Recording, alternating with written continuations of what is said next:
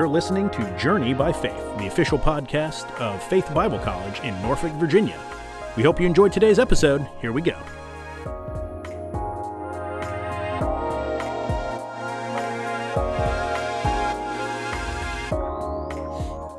Welcome back, everybody, to episode two of our first season here of the Journey by Faith podcast, official podcast of Faith Bible College. Uh, Dr. Newman and I are here together again to keep going through Genesis. So last week we got through an entire two verses. Uh, so this week we're going to try and get through six, possibly. We're going to try and get through Genesis one, three through nine. We'll see if we have time for more. Uh, my favorite part about this is just we're just here having a chat about Genesis, and we'll see where it takes us. So, how you doing today, Doctor Newman? I'm doing all right. Thank you. How about Absolutely, yourself? yeah. Doing great. Yeah, yeah. It's a great day. Good.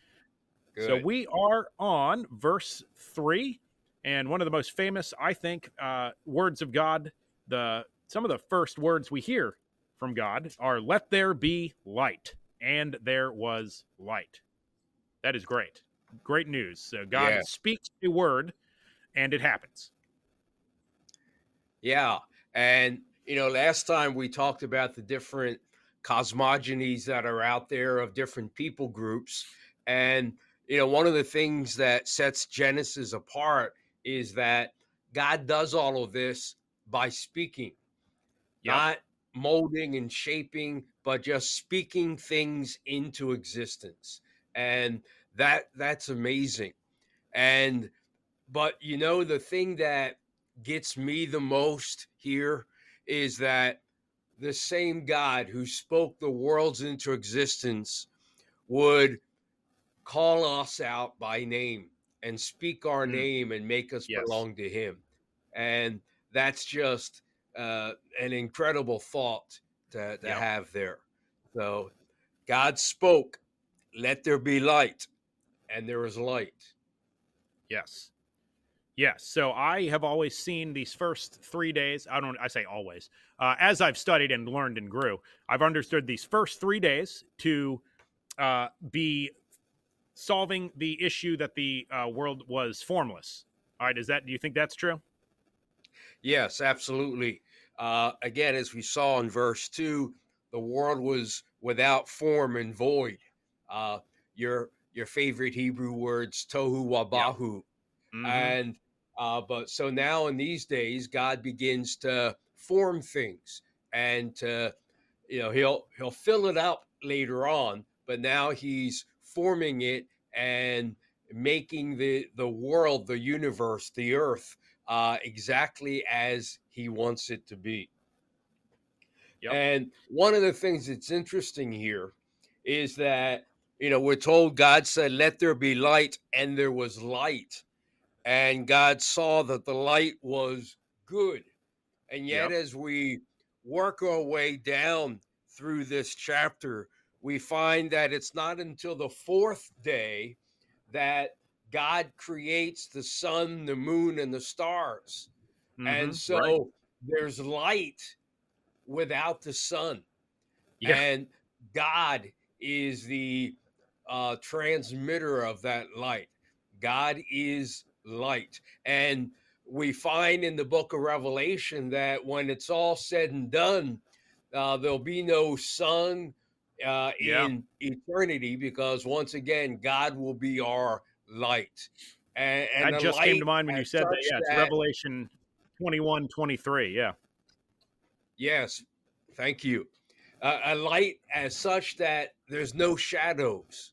And Yep. that's just, again, incredible because the light of God permeates all areas and nothing can be hidden from Him.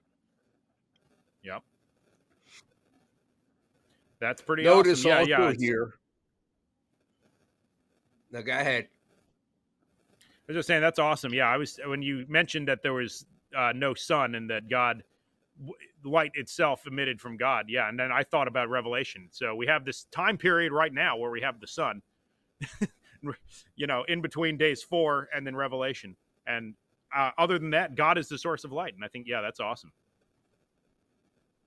Yeah, yeah. And in fact, we even see that again in John chapter 1. In him, Mm. Christ was the light of the world. Uh, yep. And so over and over again, we see God being light, and God calls the light good. Notice something else here in uh, verse 5. We find that uh, he calls the light day and the darkness night, and there is evening and morning the first day. Uh, that tells us, if we read between the lines here, the fact that there's evening and morning tells us that at this point, the earth is already rotating. So, hmm, yeah, the earth has begun rotating on its axis, even though there's no sun or moon to, to hmm. provide the light, just the light of God. Wow. Yeah, I'd never thought about it that way. That's interesting. Yeah.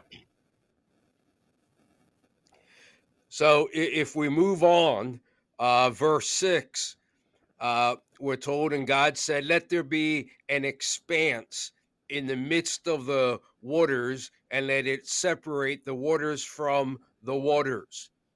Yep. We come here to what is referred to as the canopy theory. Right. The, the canopy theory states that what God created here was a canopy of water or ice, if you will, uh, above the earth, and then the waters on the earth. And in between them is this expanse, this firmament that separates them. Now, you know, a lot of people might wonder and say, well, what was the purpose of that?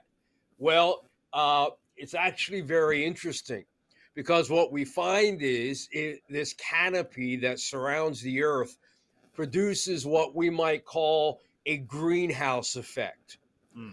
which means that it's kind of like a self contained terrarium, meaning that there's no rain and there's no wind.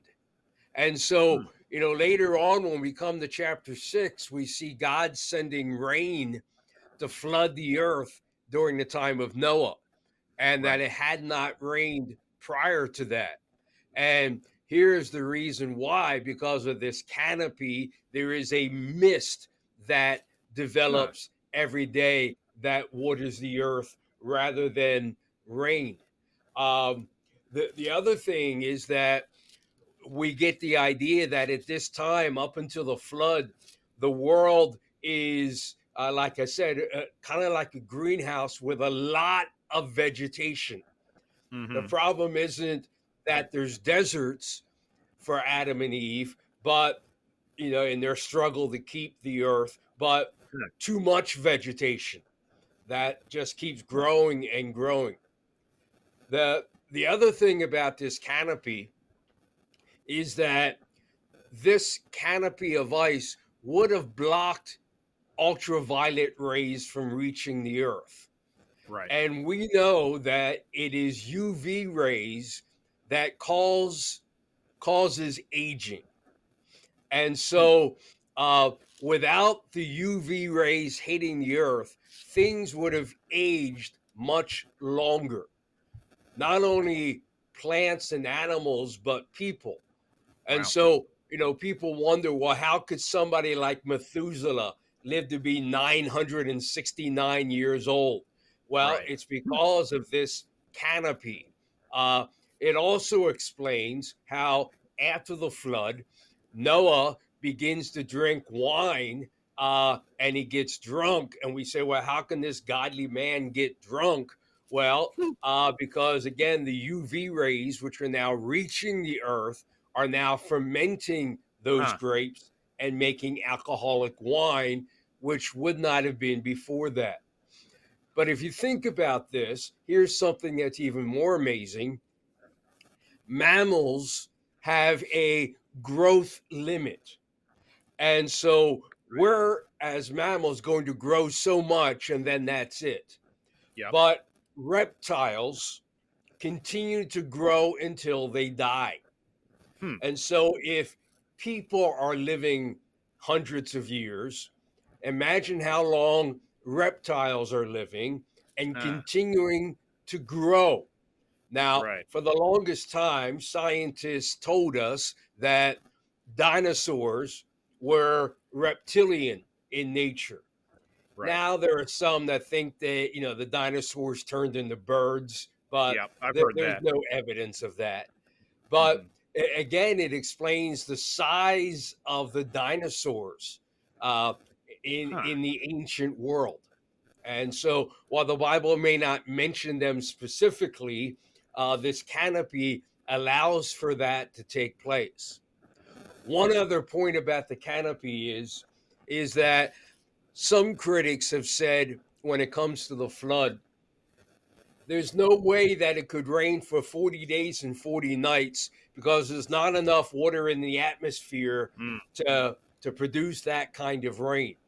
Well, that is true today. However, this canopy, when it breaks up, would provide more than enough water to rain for 40 days and 40 nights, nonstop and continuously. So, this canopy that God makes is uh, pretty phenomenal and uh, something that was needed for that time frame uh, in the ancient world and does explain quite a bit. Uh, not only that, but science has told us for years that there was an ice age. And Right. of Yeah. course, with the removal of the canopy, uh, that would bring about uh, naturally an, an ice age, which would also uh, kill off many species. So, uh, this canopy that God clearly tells us about, this expanse, this firmament uh, that he calls in verse 8 heaven, uh, Right. is that canopy that produced all these different effects uh, back Right. during the pre, primordial wor- world. I can't even talk. Sure. Uh, Yeah. I understand. Yeah. The ancient world. So uh, again, you know, people say, "Well, the Bible and science don't fit." Well, they do if you read the Bible correctly and you allow science to fit what the Bible tells us. Right. Not Not the other way around. Yes, exactly. Yeah. Right. Yeah. Yeah, I've got a note here about the word uh, word heaven. Uh, heaven can mean three things. Heaven can mean the uh, just the skies, uh, which it likely means here. Heaven can also mean like the place where the stars exist, and then heaven can also be God's realm. Do you think that's right? Yes. In fact, if we go back up to uh, to verse one, we find that he creates the heavens.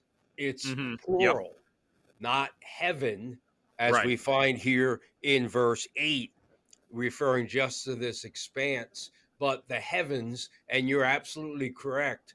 Uh, the atmosphere, the universe, and then the dwelling place of God, as we might call it.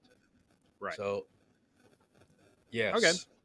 Great. Yeah. So I'd I'd learned I'd heard the canopy theory before, but there are a few th- I'd never heard the reptile thing. That's fascinating. Um, I yeah, I've also heard some skeptics and other people say, well, they just looked up and they saw blue and they said, well, there must be water up there. And I I think both could be true, right? I mean, yeah, people in the ancient world didn't have this, didn't have uh, spaceships to go up and look down and see, oh, the Earth is round and has an atmosphere. They just look up and see what they thought, right? So I think it can both be true. Yeah, I think they can both be true. Where it's like they just look up and see, hey, that looks like water. It's blue, right? but also that the canopy theory can Yeah. be true as well. Yeah, Absolutely. Yes. Yes. So, and like I said, to me, the canopy uh, explains and answers a lot of questions that, you know, people have had uh, between the discrepancy between science and scripture. So, yes, it, again, it answers a lot of those.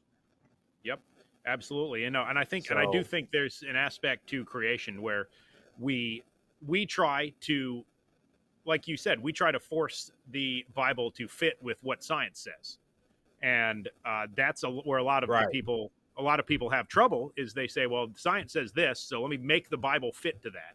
And you're right, it's absolutely the other way around. This is what the Bible says, and we need to look for how can the world be explained through that lens, not well, this is what we believe science says. So the Bible's got to get forced into that, you know, square peg into a round hole, so to speak. Exactly. And, and you know, we need to remember that as valuable as science is, science is only ever in the present. It's not so much in the past unless it's been recorded, and it can only guess and approximate for the future. And so, you know, and when it comes to science evaluating the past, there are a lot of assumptions that are, you know, taken for granted. Uh, one is simply that, well, things don't change. You know, mm. everything remains the same. And so rates of erosion or growth and so forth uh, are the same. Hence the idea of carbon dating and and so on. Uh, but the fact is, is that there are too many variables to to understand that. For example, let me give you this picture. Imagine that I'm sitting in a room and I'm peeling potatoes. And on the one side of me, I've got a pile of peeled potatoes. And on the other side, I've got a pile of unpeeled potatoes. Mm-hmm. And you sit there and you watch me, and I take a potato that's unpeeled, and it takes me two minutes to peel it until I put it in the other pile. And so you sit there and you say, okay, there are 20 peeled potatoes. Takes him two minutes to peel a potato. So he's been sitting here for 40 minutes hmm. peeling potatoes. Okay. Well, that's good math. However, what you don't know is the variables. In other words, did I start off not really know what I'm doing and it was taking me three or four minutes to peel a potato, mm. but now I've gotten better at it. Or right. did I start off doing one potato a minute, but now I'm getting tired and it's mm. taking me two minutes? Right. Or even more so, did I come in just two minutes before you showed up which you wouldn't have known. And I've only peeled a couple of these potatoes, and somebody else had done the rest. Huh, yeah. The, the fact is, is that science is the observation, and right. you can only observe in the present. And so, while there are areas of science we can trust, we can certainly trust the Bible because it's written by God who was there and doesn't have to guess or approximate. So, yep. given science uh, with a hypothesis and a theory, or God who is there and knows what he's talking about, uh, I'll, I'll, choose God uh, yep. without any problem or hesitation. I, yeah, without a doubt. You know, you're talking about science. I really, I love, uh, I love like space science and things that uh, they're doing always. And you know a couple years ago when they launched the James Webb Telescope. Uh, they, you know, that is looking into places of the universe that have never been looked into before. And last April, uh, they came up with an article that said that the James Webb Telescope keeps spotting galaxies that are too big to exist. Scientists have claimed, saying that based on their age, so what they think, that there's no way that they can exist based on our current theories. So you're exactly right. Science keeps changing. You know, they're looking out into what they believe. Well, this galaxy should look like this, and it doesn't. It's miraculously there, and we can't explain why. I can tell you why. We're reading it right now. right. Absolutely. Yeah. Very good. So, uh, and that's something we need to keep in mind the difference between God and yep. science. And God always wins. If we move on here, uh, we see in verse 9, and God said, Let the waters under the heavens be gathered together into one place, and let the dry land appear. And it was so. So here God creates dry land. And it appears at this point that all of the dry land is together. Uh, at, Mm, at yep. verse 10.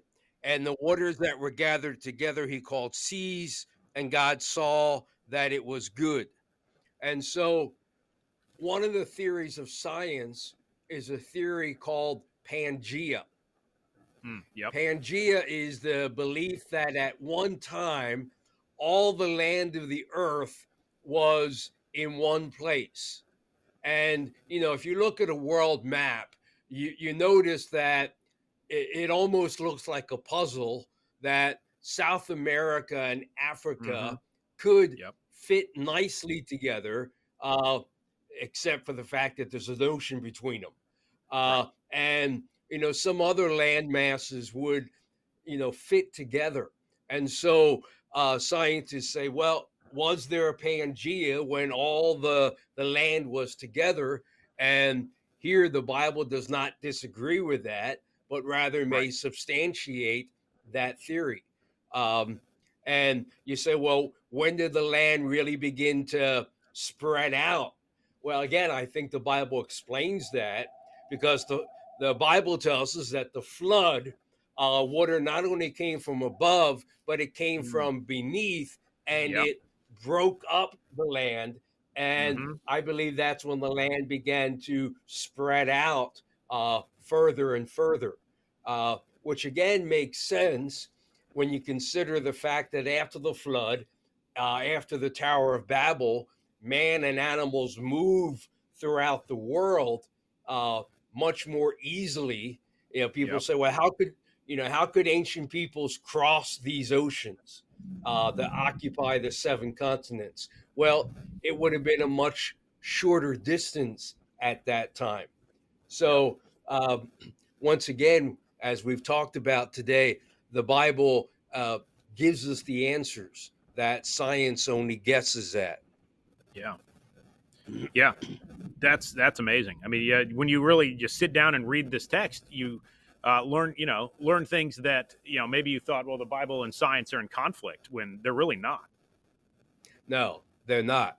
As long as you allow the Bible to speak for itself and Yeah. you then fit science into the Bible. Yeah. We do have Absolutely. an area here, though, beginning in verse 11 and goes through much of the rest of the creation account where science and scripture do disagree. Uh, and it says, And God said, Let the earth sprout vegetation, plants yielding seed, and fruit trees bearing fruit, in which is their seed, each according to its kind on the earth. And it was so. So God now speaks, and vegetation comes about. Yeah. And as we look at this, we notice that this veg- vegetation is created full grown. It's Mm, already yep. got the seed in it. And so it's mature plants with the seeds that are going to produce more plants. But the the key here that I want us to look at here, and we find this phrase repeated again and again in this chapter, is the phrase according to its kind or according to their kind. And you say, well, what does that mean? That means that there's a limit in reproduction. Back in the 1700s, there was a scientist by the name of Carolus Linnaeus. And Linnaeus put together what's called the taxonomy. And he Mm, yep. split it up into these categories kingdom, phylum, class, order, family, genus, and species. And kingdom is, you know, animal and plant kingdom, and then you just Yep. go down. The the key here, I think, is to say, okay, God doesn't use that terminology here in Genesis, but he's certainly talking about limits within reproduction, uh, which, by the way, rules out evolution. Uh, Absolutely. but certainly different species can reproduce. Uh, some genuses can reproduce. Families can reproduce. Uh, but that's really where it seems to stop uh, as we travel up the taxonomy. Uh, orders do not reproduce, classes do not reproduce, nor do phylums or kingdoms. Mm-hmm. Uh, and yet, according to evolution, everything began with a single cell uh, amoeba type creature that was neither plant nor animal. And then everything evolves from that, forming the both the animal and the vegetable kingdom. And then, you know, even more evolution within there. So, uh, again, I think it's interesting that a, a Christian scientist or a scientist mm-hmm. who was a Christian, Linnaeus, uh, was able to put this down as part of the scientific record of, hey, here's the taxonomy of how it works. And, you know, it, it's up to us today to say, well, what, where does the kind fit in? But it's mm, obvious yeah. that there are certainly limits and boundaries to reproduction, not right. limitless evolution and mutations taking place uh, as science claims today. Right. Now, I, yeah, I recently uh, was well in for a while, and I more recently was doing this was studying just really what the theory of evolution says, and um, long story short, uh, just it, it makes no sense to me. I mean, if you just sit down and think about the theory, and it is it makes absolutely no sense that it's possible. And I've come to the, realize the only reason that the theory exists is because uh, people needed an alternative to a divine creation, and this is the only thing that they could think of. And it's based on the science of one man who said, "I saw some finches with different beaks." and saw a uh, true scientific uh, phenomenon known as microevolution. It observed it, which it does happen uh, within yes. species, um, and saw that and said, "Well, since that happens within species, it must be happen one species becoming another, which has never not only been observed but it's never been proven." So right. I think that that theory simply exists as a uh, as an alternative to uh, to creationism and otherwise is just really flimsy and weak science. Yeah, and I've often said that at least to me, it takes more faith to believe in evolution than it does in creation by a divine absolutely. creator. I absolutely so, agree with that. Yeah, once again, we come back to the Bible giving us the truth. Yes, exactly. Yep. And one of the things I tell, you know, when they look at, well, you look at all the similar like bone structures between animals, and well, they must have all had a common ancestor. And what I always uh, give the analogy, you know, I say, let's say you're driving down the road and you see a bunch of vehicles, uh, cars, trucks, SUVs, and they all have on the front of them a little bow tie symbol. You know, what are you going to tell me? Are you going to, you know, you're going to look at that and you're going to say, oh, those are all Chevrolet vehicles and uh, well, they must have all had one common car ancestor that they came from. No, what you're going to say is they must have all been made by the same person, right? The same company. And so Excellent. when we see these similarities between species, it's not because they had a common ancestor; it's because they had a common creator. Right. Absolutely. Well, hey, guess what? We got through the first three days just like yeah. we had hoped to do. All right, we've explored how God filled or sorry, formed the formless earth. And so, yeah, I think next time we will explore how God filled the earth uh, yeah. with uh, creatures and lights and things like that. All right. Sounds great. All right. Can't wait. Everybody, thank you for joining us uh, today. We hope you enjoyed it, and we will see you next time. God bless.